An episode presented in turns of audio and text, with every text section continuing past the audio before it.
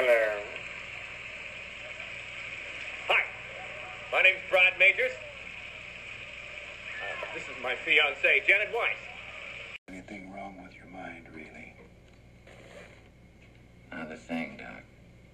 I'm a goddamn marvel of modern science. Look, you stupid bastard, you've got no arms left. Yes, I have.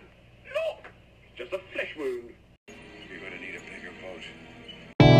Welcome back. Welcome to Phenomenal Flicks.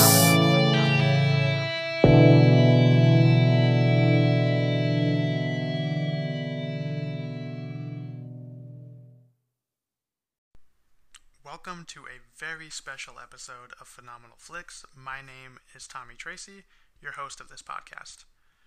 Today begins a new idea I've been mulling over in my mind for years, and I mean years, about 10 years, in fact, and that is a complete review of a year of cinema. This year, of course, as you see by the title, is 1975. Why this year, you might be asking? Well, I do have a few reasons.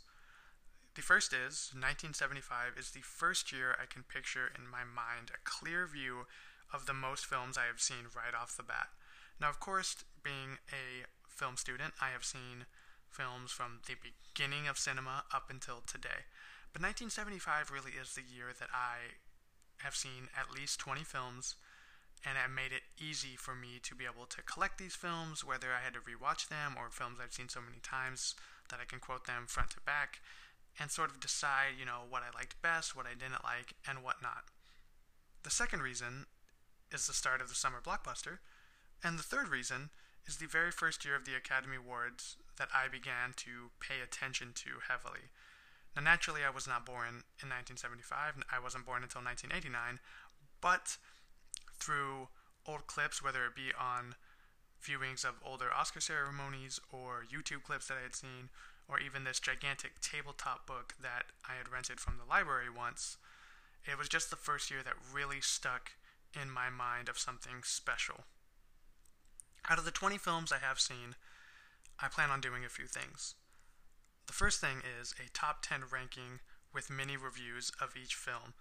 These will be a descending order, so from number 10 to number 1. And ratings don't matter here, grades do not matter. If I enjoy a film and I give it an A plus just on its basic film making technique, that doesn't always mean it's going to be the number one film. Most likely it will be, but not at all times, because I'm grading that film as its own.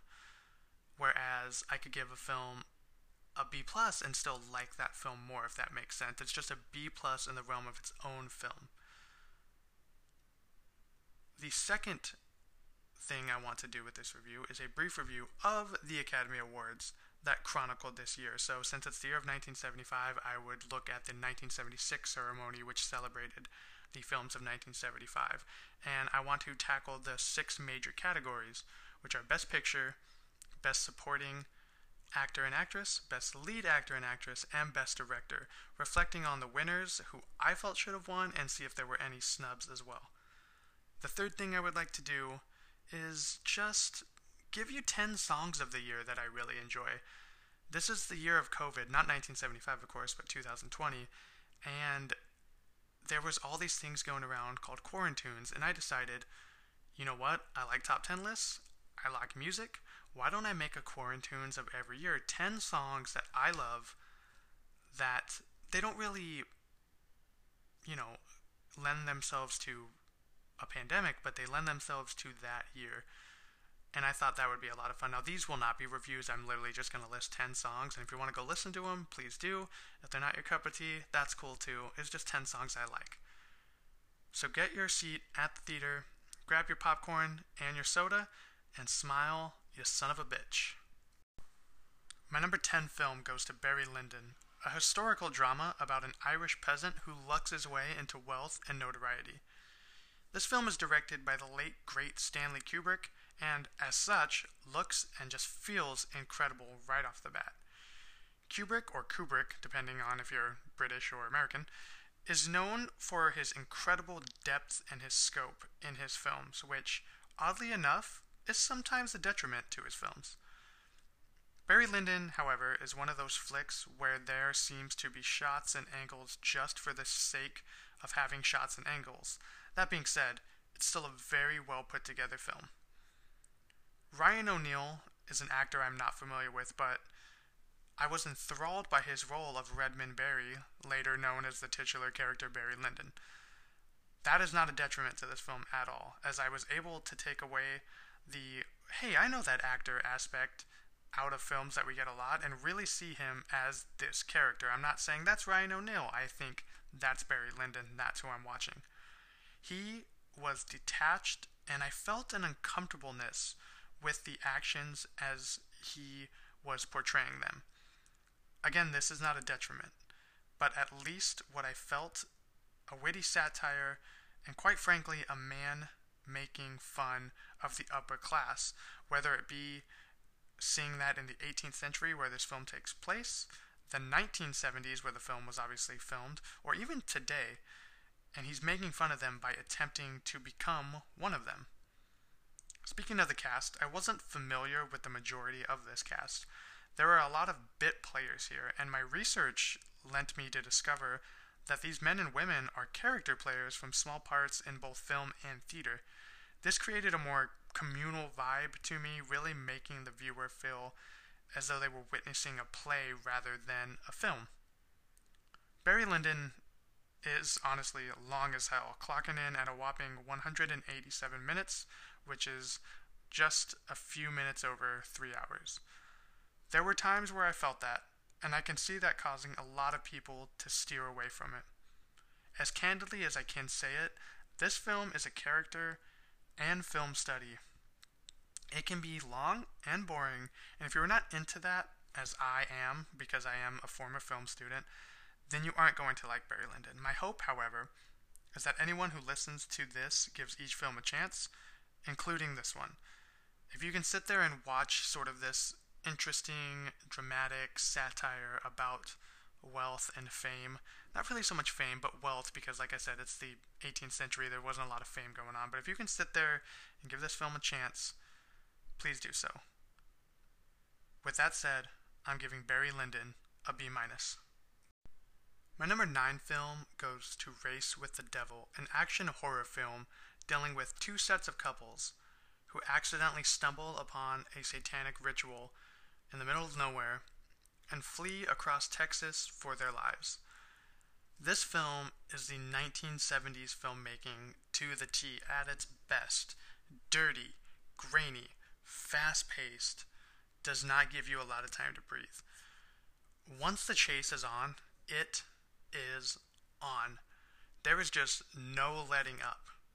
This is the best of 70s horror action and car chasing and car, car stunts that I have ever seen from the time period personally. You wonder just how these four people are going to escape what seems to be an unscapable event, a never ending supply of Satanists that are just at them at every turn. You wonder how they're going to survive. The way no one can be trusted in the entire state of Texas is both hilarious by today's standards, but literally you meet the sheriff, the gas station attendants, the RV park patrons, where there's hundreds of them, everyone. Nobody can be trusted. And to quote Randy Meeks from Scream, everyone is kind of a suspect. Acting wise, this film is a little hammy, especially from one of the lead characters, Warren Oates. But Peter Fonda plays a quite solemn and terrified man trying to protect his not only himself and his wife, but his friend and her and his wife. He lashes out at the correct moments, both at authority and his friends, threatening anyone with violence to circumvent his own demise. The ending, in which the couples, again, they're fleeing through Texas, they think they've escaped their tormentors, they think they've finally just gotten it over with, only to find themselves in a pitch black, deserted desert surrounded by fire and Satan's pupils. Is terrifying, even more so when the screen cuts to black, goes to the credits, and you have no idea what happened. Check this film out, of course, like I said, it's my number 9. Everything on this list you should be checking out. But with that said, I'm going to give Race with the Devil a B. The number 8 spot goes to Death Race 2000. a campy feature that mixes the old Wacky Races cartoon with extreme, ridiculous, over the top, glorious violence. Taking place in the, and I laugh as I say this, the dystopian future of 2000. I know, remember when that was a thought? America's entertainment is shown to us in the form of this transcontinental race, where points are awarded to drivers by the way they run down their opposition and how unique the kills of just random passerby are. This seems silly, and trust me, it is, but in the most fun and entertaining way possible. This film is produced by legendary schlock producer Roger Corman and directed by Paul Bartel, who I did not actually know this man directed this film. He directs another one of my favorite movies, Rock and Roll High School, which I'll hopefully get to if I do the 1979 films. And they are known again for their campy, over the top, ridiculous set pieces, dialogue, characters, and just stories in general. And I thought that was a lot of fun. I think the most fun part about this movie, and I'm going to use that word a lot here, is kind of the ever changing story that we get. Sure, they're on one one path to the finish line, but the way the film changes from character to character on a whim, having the viewer follow their adventure for a few minutes and switching to another, is just really entertaining. Nothing here is to be taken seriously. Not the violence, not the deadpan seriousnesses, seriousnesses, seriousness of the TV reporters, or the character names, such as David Carradine's Frankenstein or Sylvester Stallone's Machine Gun. Sadly, I do feel this movie might be a little too silly for like casual audiences, especially modern casual audiences, who either won't or refuse to transport themselves back in the time to the thought process of 1975, to the politics, to the satire. That is a must for a film like this.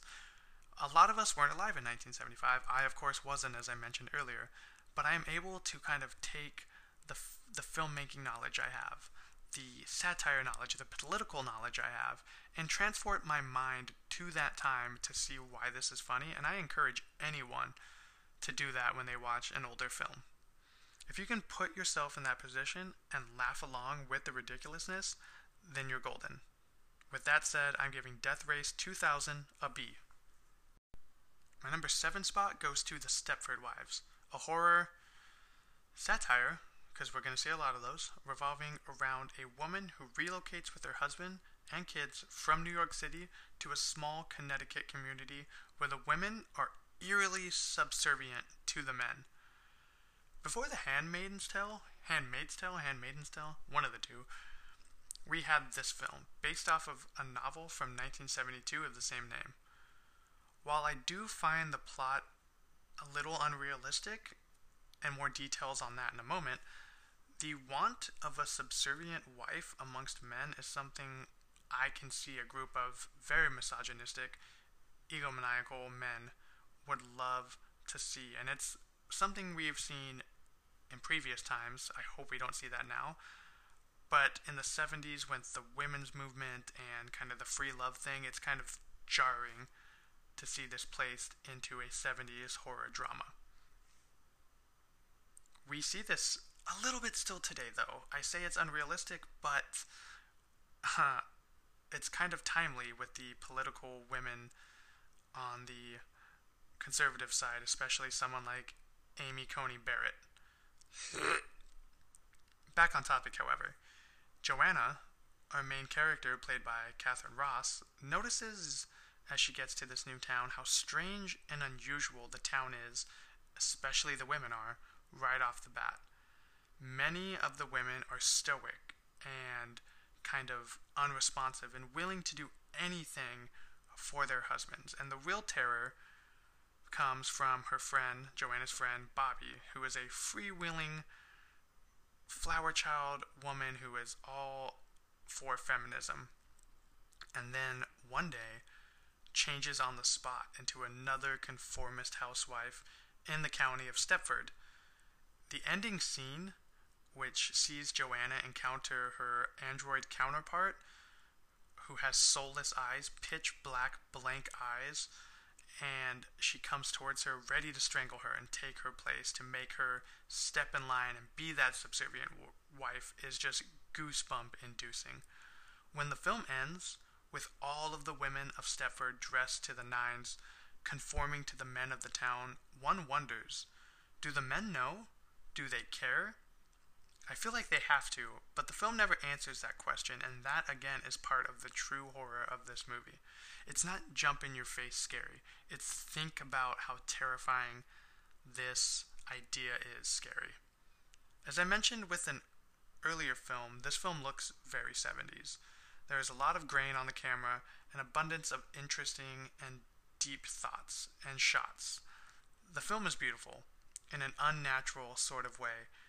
It's a near perfect snapshot of filmmaking, and the film lives on in our vernacular as the term, term Stepford wife has become a commonplace word to describe someone that kind of does what the women here does. I would call Amy Coney Barrett a Stepford wife. Sadly, there was an atrocious remake in 2004 that you may see make worse of list if I cover that year. But however, this is about the 1975 film, and with that said, I give The Stepford Wives a B plus. My number six spot goes to Dog Day Afternoon, a crime drama following two men moments after they complete a bank heist. This film, that takes place, I'd say 98% in this bank, is anxiety inducing from the moment it begins to the moment that it ends. Director Sidney Lumet somehow sucks you into wanting both the criminals and the authorities to succeed. Al Pacino plays Sonny Wortzik, I believe is how you say his last name, the head bank robber, if you will. And wow, he is on full Pacino here in the best way possible, not in the campy way. His acting chops are somewhat jaw dropping as he plays on the edge of not only maniacal, but tactical as well as terrified at the same time. There's not much to say about how it's filmed. Honestly, it's pretty paint by numbers, pretty basic, with the strengths of it coming from the acting and gripping story that pits good versus bad, but not in the way you would think. There are shades of gray everywhere here. Firstly, Sonny, while a lawbreaker, of course, he's likable. He's damaged but likable and able to play with audience emotions both in and out of the film by that I mean there is like a group of you know sightseers. I don't want to say sightseers, onlookers who are watching the police kind of negotiate with Sonny. So that's what I mean by the audience in the film, and then of course you, me, and anyone else watching would be the audience outside of the film. Anyway, Sonny has a lot going on, most notably with his lover, Leon, played by Chris Sarandon, and yes, I said his lover named Leon. This was the 1970s, when being gay was still considered I don't want to say in poor taste because of course it's not, but something of a taboo. And it was a taboo for reasons that I still don't understand, but again, I wasn't alive back then. But this was a bold choice of all involved to introduce that aspect in a serious way, not making fun of them, not being the stereotypical portrayal of gay, but the hurt and the damaged and the terrified feelings these people would have actually felt in the 1970s. Another very interesting aspect of the film is the lack of musical score throughout. The only music comes from a few diegetic songs in the story's universe. Now, diegetic means that they're songs that the people in the film can also hear, whereas non diegetic would mean that that's a score, that's something that only we would hear. This film is based off of a real bank robber. Now, the real bank robber has said that this is pretty fabricated, and a lot of what happened here did not really happen, but I'm not basing that off the true events. I'm basing it off the movie. So with all that said, I give Dog Day Afternoon a B plus. My number five spot goes to Nashville, and by God, we have another satire film. It also, somehow, won't be the last. But back to the film Nashville, takes an ensemble cast, who I will mention shortly, and places them in, well, Nashville, Tennessee, detailing the lives of country and gospel music stars over a five day period, which leads up to a major gala event, a concert, if you will. I hate to quote directly from Wikipedia, but I felt in this case it was necessary, and I hope you understand why in a moment. So here it goes.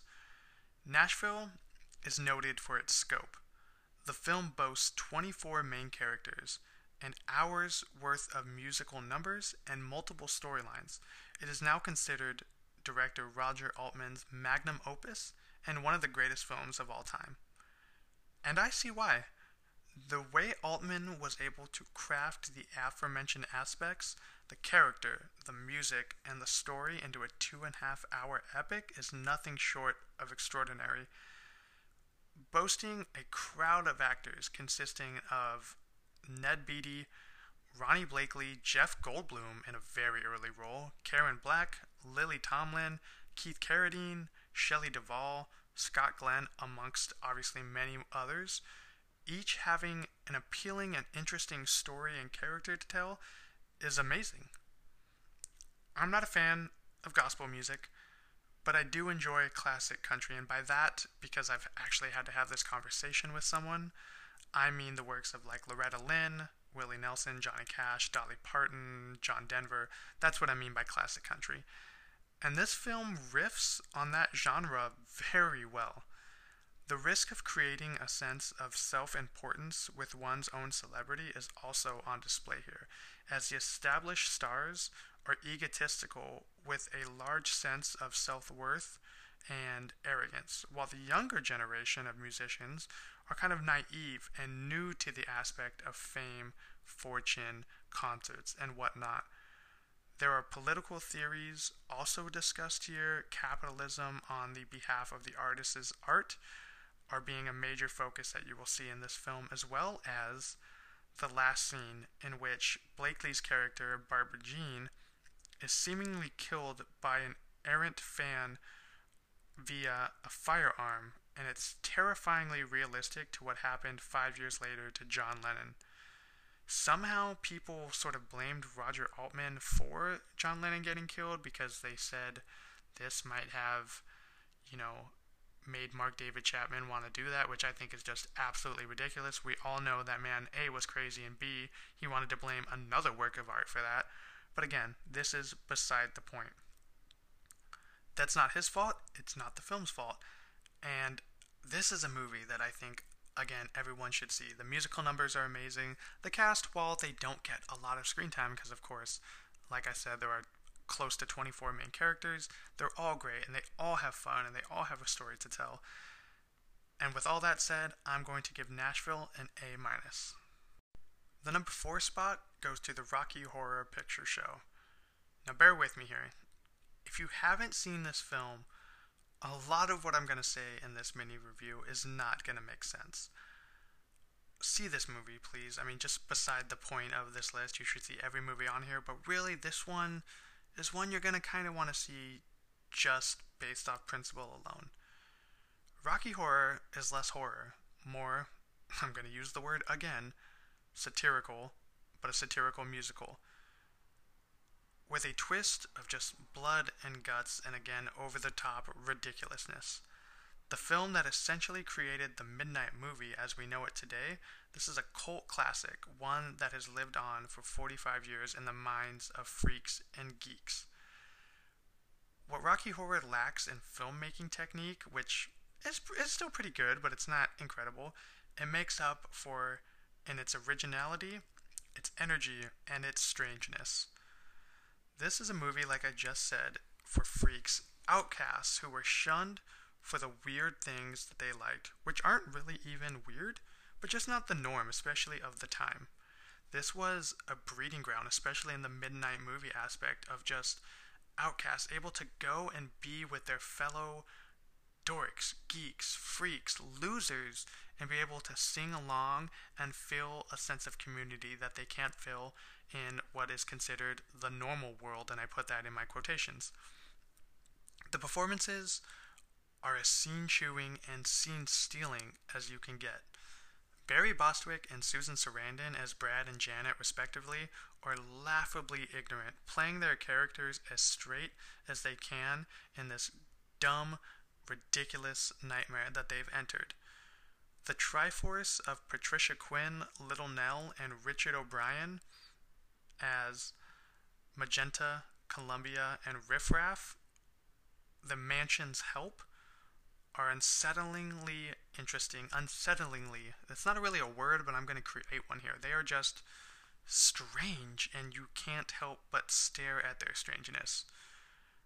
But of course, it is Tim Curry as Dr. Frank-N-Furter, the sweet transvestite themselves that steals the show, commanding every scene that they are in. They are evil, strange, and damaged, and a perfect cocktail for this insane villain. To say nothing about the musical numbers would be a crime. We've all seen the red lips plastered against the black background before, starting us off with the science fiction double feature number, which is so good, and everyone thinks it's sung by a woman, but it's actually sung by Richard O'Brien. The opening is an oddity, and it explains in some strange way what we're about to see. Dammit Janet helps us understand the naivete of the main characters, where touch a touch a touch a touch me is an erotic they didn't have the word then but i'm to say it now an erotic banger that still holds tight and i'm going home is hauntingly heartbreaking and of course it's impossible not to dance and sing along to the time warp which tells you exactly what to do in the lyrics probably one of the most dumb lyrics ever but so much fun and so easy to do. Once this whole COVID bullshit is over, God, I hope it's soon. But if you can see this movie, if you feel comfortable, but if you can see this movie in a crowded theater with your fellow freaks, please do. Don't dream it, be it. And with that said, I'm giving the Rocky Horror Picture Show an A plus. The number three spot goes to One Flew Over the Cuckoo's Nest. Starring Jack Nicholson as the self proclaimed cuckoo, whose name is Randall McMurphy, finds himself in a psychiatric ward in lieu of some of his prison time. Randall believes this to be an easy venture, escaping the hard labor of prison, but soon finds out that the place is run by a cold hearted head nurse, Nurse Ratched. Wow. This is actually kind of perfect timing. I just realized this right now. I'm going to say it off the cuff that this show, Ratched, dropped on Netflix. And now that I think about it, that's didn't plan that, but that's really cool that that happened. However, the show, which is fine, it's kind of like American Horror Story, but with I mean, it's got Sarah Paulson in it, so of course it's American Horror Story. But back on point, the film and Louise Fletcher, who plays Ratched in the film, wiped the floor with the show and Sarah Paulson. But that's beside the point. We're talking about this movie, so let me get back to it. The 1970s were dark a dark, dark time for creative things in film. And while this film takes place in 1970, or sorry, 1963, the 70 the 70s ideals and especially filmmaking ideals are here. They're on full display. The film is cold, it's depressing, and it's unforgiving. There's a battle of wits between McMurphy and Ratched, and while humorous at times, you know as the viewer it can only end one way, and we know that the hero, and I'm putting that in quotations, will most likely not come out on top.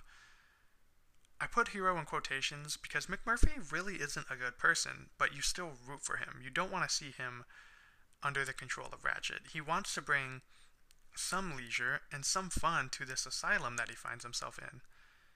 He attempts to bring this joy to some of his fellow cuckoos, a cast consisting of a very young Brad Dourif, Christopher Lloyd, and Danny DeVito, surprisingly, which I had seen this movie before, but I had no idea these two were in it. He has an attempt to get the World Series on television, the 1963 World Series, which, by the way, my Dodgers beat the Yankees that year. Again, beside the point. But that is also stopped by Ratched. He wants to go on a field trip, and that is stopped by Ratched. There's actually a fun scene where he commandeers the bus with the the other people on it, and then they go on this fishing trip, and he he gets in a lot of trouble for that. But it's a very fun scene, a moment of levity in this dark film. Ratched is an insane person who is leading the insane. She uses outdated and torturous practices on these people to achieve what she considers normalcy, to stop them from being crazy, if you will. If you're not enthralled by every second of this film, I cannot help you. Nicholson is amazing. Fletcher, probably even more so. This is a beautiful, dark, twisted, well, not not fantasy. Sorry, Kanye, but dark, twisted movie. And with that said, I'm giving One Flew Over the Cuckoo's Nest an A. plus. The number two spot goes to Monty Python and the Holy Grail because, of course, it does. The great comedy from the Monty Python theater troupe giving a hilarious retelling of the legend of King Arthur and his quest for the Holy Grail, in my not so humble opinion, is one of the funniest movies I have ever seen. Every scene is funny. Every single scene in this film is funny. Mostly every line is quotable, from We are the knights who say need to I fart in your general direction, I will taunt you again, tis but a flesh wound. These are things that people still say nowadays, 45 years later, and that is amazing. That is a testament to this film. These are things we say as a culture, and that is pretty amazing. There is not a moment here to be taken seriously. And isn't that what we need sometimes? To laugh, to cry, mostly from laughter in this film? You cannot take this movie seriously, and that's what makes it so perfect. Monty Python and the Holy Grail is pure comedy from beginning to end. And unlike other films on this list, this isn't some great think piece. It's not the greatest filmed movie. It's not even the greatest acted movie. It's not going to make you feel a certain way like, say, Dog Day Afternoon or One Flew Over the Cuckoo's Nest or The Stepford Wives did. It's just there to make you laugh. And that is pure silliness from the moment you hit play to the moment the end credits end. I have not much more to say here. If you haven't seen this movie, good God, I've said this already, but please see all the movies on this list. Please see this one. With that said, I'm giving Monty Python and the Holy Grail an A plus. Now it's time to move on to my honorable mentions, movies I consider to be very good, but just not able to make the cut. These will not be reviews, just a simple list, so I'm going to list them off right now, starting with Three Days of the Condor, Shampoo, The Day of the Locust, The Apple Dumpling Gang, and Hester Street. And my number one film of 1975 goes to. I'm not going to do a drum roll, even though I'm a drummer, but you know what it is. It's Jaws. Of course, it's Jaws. It's Jaws. You knew it was going to be Jaws. I knew it was going to be Jaws. People who don't even listen to this podcast knew it was going to be Jaws. And you know that because if you listen to my Jaws episode from a few months ago with my buddy and Jaws expert slash lover Ryan Larson, you heard us talk nothing but praise for this movie. It's a moot point discussing the film too much. For the full review, please please go listen to that episode. It was so much fun, and Ryan's a Rotten Tomatoes certified critic, and I know that doesn't mean a lot to some people, but it does to us in the field. So go listen to that review. But I will hit the main points here: the terror, the Spielberg, the special effects that didn't work, which made the film that much more special the acting of our three main characters, the creation of the summer blockbuster. Jaws is a perfect movie, a game changer in film, and any list that doesn't have Jaws at number one, while they are entitled to their own opinion, I think it's just insane. It's an A plus. You know it's an A plus. Jaws is number one. So as I mentioned, I want to stay away from super negativity as much as possible. Of course, if I see a movie and it's bad, I will review it as such, as you've heard from a few of my other episodes. But creating an entire top 10 of worst films is just too negative for my liking. Thus, I will just talk about one movie of the year that I did not like, and that film, ironically, is called Tommy, the rock opera about a deaf, mute, and blind kid who becomes a pinball wizard, scored naturally by The Who. Obviously, my name is Tommy. I do like The Who for the most part, but I could not understand this movie's point at all. It's less than two hours. It felt like an eternity. The editing's bad. It's not exciting. Ann-Margret somehow was lauded for her role here. I'm just not a fan. So more power to those who like it. I, however, did not. I'm not going to give it a grade. If it's my worst of the list, you kind of know my grade's bad. But there you go. Please don't watch Tommy. Listen to Tommy, me, the podcaster, but don't watch the 1975 film Tommy. I'm now moving on to the Academy Awards, the 48th Academy Awards, which took place on March 29th, 1976, celebrating the films of 1975. This is going to be a little off the cuff. I I have lists of what won or what was nominated, what won, and then of course what I think should have won. But these aren't going to be full reviews um, like the movies I just did. This is just going to be hey, this won, I think this should have won, or hey, this won, I agree with that, or this person got snubbed. So let's start with the Best Picture nominees.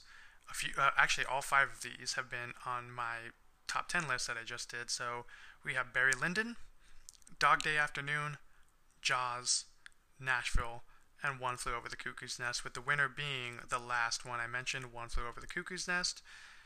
And I, I feel like Jaws should have won. I get why One Flew Over the Cuckoo's Nest did. They didn't want it to go to this blockbuster movie. They wanted it to go to the more serious drama.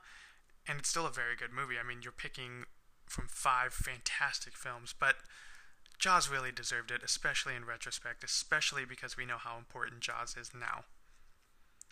Moving on to the best actors, the best actor in a leading role, I'm going to mention the actor, the character he played, and then the film he was in. So we have Walter Matthau as Willie Clark in The Sunshine Boys, Jack Nicholson as Randle McMurphy in One Flew Over the Cuckoo's Nest, Al Pacino as Sonny Wortzik in Dog Day Afternoon, Maximilian Schell as Arthur Goldman in The Man in the Glass Booth, a film I have not seen, and James Whitmore as Harry S. Truman in Give 'em Hell Harry, the winner being Jack Nicholson, and I agree with that. Jack Nicholson definitely should have won. He carried that film from the protagonist standpoint. He was a very, very appealing character. And though I had, like I said, I had seen this movie back in high school, I rewatched it again for these reviews, and he he was Jack Nicholson through and through. You understand why he's one of the greatest actors of all time. The best actress in a leading role, I have Isabelle Adjani, I believe is how you say her name, who played Adele Hugo in The Story of Adele. Louise Fletcher as Nurse Ratched in One Flew Over the Cuckoo's Nest. Glenda Jackson as Hedda in Hedda.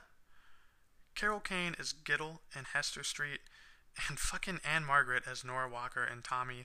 Louise Fletcher won. Louise Fletcher needed to win. Nurse Ratched is a terrifying character, a horrifying character that isn't over the top. She is so subtle in the way she's scary.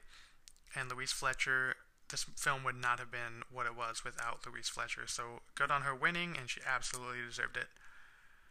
Moving on to Best Supporting Actor, or Best Actor in a Supporting Role as it's called. We have George Burns as Al Lewis in The Sunshine Boys. That one could have been on my honorable mentions. It's a good movie. Check that out too if you've got the time. Anyway, Brad Dourif as Billy Bibbit in One Flew Over the Cuckoo's Nest.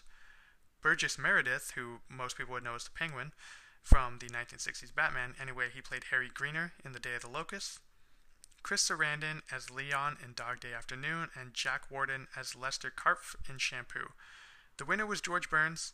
It's a good pick. Um, this is a pretty stacked class, actually. But I feel of the five nominated, it should have probably went to Brad Dourif.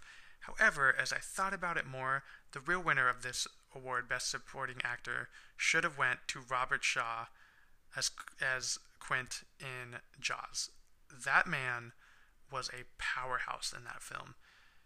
He, it, it's a crime he was not nominated not even nominated, but it was a crime he didn't win, and that's who I think should have won. Moving on to Best Actress in a Supporting Role, we have Ronee Blakley as Barbara Jean in Nashville, Lee Grant as Felicia Karpf in Shampoo, Sylvia Miles as Jessie Halstead Florian in Farewell My Lovely, another film I had not seen, Lily Tomlin as Linnea Reese in Nashville, and Brenda Vaccaro as Linda Riggs in Once Is Not Enough. Lee Grant won. Um, Shampoo was a decent film. It was on my honorable mentions. She was kind of my least favorite in the film. I think Ronee Blakley should have won, who plays that sort of stubborn, arrogant, drugged out country singer in Nashville. I thought she was amazing. If you don't know who Ronee Blakley is, if you've seen A Nightmare on Elm Street from 1984, she is the mother in that. And it's pretty surprising she didn't win because I was actually actually under the impression that she did. But no, it went to Lee Grant, which is uh, it's, a, it's a choice. So moving on to Best Director, while we are flying through these, we have Federico Fellini for Amarcord, uh, Milos Forman for One Flew Over the Cuckoo's Nest, Stanley Kubrick for Barry Lyndon, Sidney Lumet for Dog Day Afternoon, and Robert Altman for Nashville. The winner being Milos Forman for One Flew Over the Cuckoo's Nest, Best Picture went to that film, Best Director went to that film, but the winner should have been Steven Spielberg, who, again, it's a crime this man was not nominated. Not not even nominated, but the way he changed cinema with one hour and 50 minute epic, in retrospect, how do you not give the man the. Uh, it's. I'm going to go off on a tangent. He wasn't even nominated. And all, all five of these movies are very good. All five directors are very good. But did Stanley Kubrick really need it for Barry Lyndon? Did Federico Fellini really need the nomination for Amarcord? No. Steven Spielberg needed this one, and yeah, he got it later, but he he should have he should have fucking won it here, and it's it's literally a crime that he did not. So that's my take on the Academy Awards. That only went about six and a half minutes, so that was pretty good. I thought I was going to spend a lot more time on that. Um, there's, of course, other awards at the Academy Awards, and I think if I do this for other years, I will touch on a few of those. Like if there's a score that didn't win that bothers me, or like makeup that that, that should have won, or cinematography. I will get into cinematography at later dates as well. But I want to I want to really focus on the first six, and then if there's other things that I say, hey, this was really cool that this person won, or I really think this person should have won, you know, best uh, sound mixing, then you know I will of course get into that. The Oscars are like my Super Bowl. They are important to me, and yeah, it is it is literally Hollywood sucking its own dick. I get that, but I mean, it's also respecting not just the filmmakers and the actors, which I think is what people unfortunately focus on too much, but the sound mixers, the cinematographers, the makeup and hairstylists, the set designers, and then the people who are grips and gaffers, people that you don't see that are behind the scenes that deserve the recognition and they get to have that one night a year and I think the Oscars are important for that aspect. And yeah, you don't need as much as I respect the man you don't need Joaquin Phoenix getting up there and telling you who to vote for politically, even though that is his right as American. But if you if that's not something you want to see, then fine, don't fucking watch it. But understand that these people that are the behind the scenes people, the people that you don't see by the name, because I know you all, as soon as the movie ends, just leave the theater and don't stay for the credits. These people deserve the Oscars, and that's what I love watching it for. So, as promised, my Quarantunes of 1975, a list of 10 songs that I feel just define A, the music I love, and 1975 for me. Again, not reviews, just the track name, artist name, and the album it's off of. Please feel free to add these to your playlist if you've heard them before. Some of these you definitely have. If you haven't, give them a shot. TNT by ACDC off of High Voltage is number one. The Wanton Song by Led Zeppelin off of Physical Graffiti. Only Women Bleed by Alice Cooper off of Welcome to My Nightmare. Fly By Night by Rush off of Fly By Night. Love of My Life by Queen off of A Night at the Opera. Rhiannon by Fleetwood Mac off of Fleetwood Mac. I'm Not in Love by 10cc off of the original soundtrack, or you guys might know it from Guardians of the Galaxy Volume 1. Wish You Were Here by Pink Floyd off of Wish You Were Here. Young Americans by David Bowie off of Young Americans, and Rock and Roll All Night live from Detroit by Kiss from Alive. Well, thank you so much, everyone, for listening. This was a really fun thing I wanted to do. 1975 is a great year in film, and this took a lot of research, a lot of re-watches of movies. It was a lot of fun. I hope you appreciated it and liked it as much as I do. Please spread the word if you're listening to me. Let your friends know. I mean, I get a couple listens a week, not a couple, I get more than that, but I would love to like get just a lot, like a hundred would be cool, and that's not even that much, but it would it would mean a lot to me. If you're listening, please promote me to your friends. You can follow me on Instagram at Phenomenal Podcast or on Twitter at Phenomenal Pod, all one word, of course. Um, if you want to look at my list on Letterboxd, you can follow me personally at Pop Culture Tommy, where I will have my list. I actually rank every film of 1975, so if you want to see things that weren't mentioned here, you can look at those on there as well. I would love to do 1976, 1977, 1978, so on and so forth, up until today. I mean, at the end of the year, I will have a 2020 year in review, which will be very interesting. But yeah, I would love to do this again, and of course, they're going to take a couple months to accomplish. There's movies I have to rewatch, there's movies I have to watch for the first time. And so these aren't going to be happening all the time. They'll be a little sporadic, but I would like to do them maybe bi monthly, like once every other month would be pretty cool. But guys, let me know what you think. Please, of course, follow Two Week Media as well at Two Week Media on Instagram and on Facebook. and of course on Twitter, where you can find the other podcasts that we house under there as well, such as That's Gotta Be Wrestling, I Feel Petty, colon Just Hates Musicals, which is actually on a hiatus at the moment, but it will be back, and Faking It. Thank you guys so much for listening, and stay phenomenal.